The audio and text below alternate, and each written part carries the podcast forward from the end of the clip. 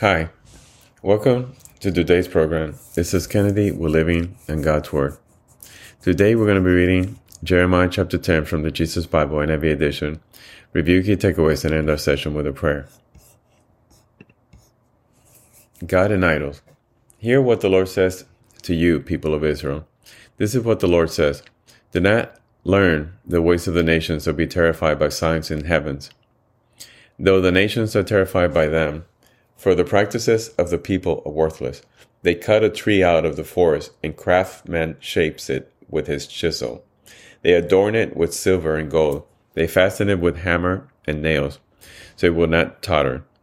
Like a scarecrow in a cucumber field, their idols cannot speak. They must be carried because they cannot walk. Do not fear them. They can do no harm, nor can they do any good. No one is like you, Lord. You are great and your name is mighty in power. Who should not fear you? King of the nations, this is your due. Among all the wise leaders of the nation, and in all their kingdoms, there is no one like you. They are all senseless and foolish. They are taught by worthless wooden idols. Hammered silver is brought from Tarshish, and gold from Uphaz. What the craftsman and goldsmith have made is then dressed in blue and purple, all made by skilled workers. But the Lord is the true God. He is the living God, the eternal King. When he is angry, the earth trembles. The nations cannot endure his wrath. Tell them this These gods who did not make the heavens and the earth will perish from the earth and from under the heavens. But God made the earth by his power. He formed the world by wisdom and stretched out the heavens by his understanding. When he thunders, the waters in the heavens roar. He makes clouds rise from the ends of the earth. He sends lightning with the rain and brings out the wind from his storehouses. Everyone is senseless and without knowledge. Every goldsmith is shamed by his idols. The images he makes are a fraud. They have no breath in them. They are worthless, the objects of mockery. When the judgment comes, they will perish. He who is portion of Jacob is not like these, for he is the maker of all things including Israel, the people of his inheritance. The Lord Almighty is his name. Coming destruction. Gather up your belongings to leave the land.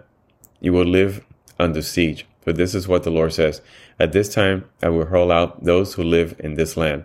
I will bring distress on them so that they may be captured. Woe to me because of my injury. My wound is incurable, yet I said to myself, This is my sickness, and I must endure it. My tent is destroyed. All its ropes are snapped. My children are gone from me and are no more. No one is left now to pitch my tent or to set up my shelter. The shepherds are senseless and do not inquire of the Lord. So they do not prosper and all their flock is scattered. Listen, the report is coming, a great commotion from the land of the north. It will make the towns of Judah desolate, a haunt of jackals. Jeremiah's prayer, Lord, I know that people's lives are not their own. It is not for them to direct their steps. Discipline me, Lord, but only in due measure, not in your anger, or you will reduce me to nothing. Pour out your wrath on the nations that do not acknowledge you, on the peoples who do not call on your name. For they have devoured Jacob, they have devoured him completely, and destroyed his homeland. This is the end of Jeremiah chapter 10. So here we see Jeremiah again writing about what is coming for the people of Israel for God's people, God's kingdom, for not listening, for not obeying, for turning against Him. So let us pray. Father, thank you so much for your word. Thank you for your wisdom. Thank you for all you give us every single day. Thank you for sending the Holy Spirit to take care of us. Thank you for helping us turn back to you over and over and over again, even when we fall short. Thank you for your forgiveness every single time, your incredible mercy. Lord, help us Help us, Lord. We need you. In Jesus' name we pray. Amen. This concludes today's reading interpretation of Jeremiah chapter 10.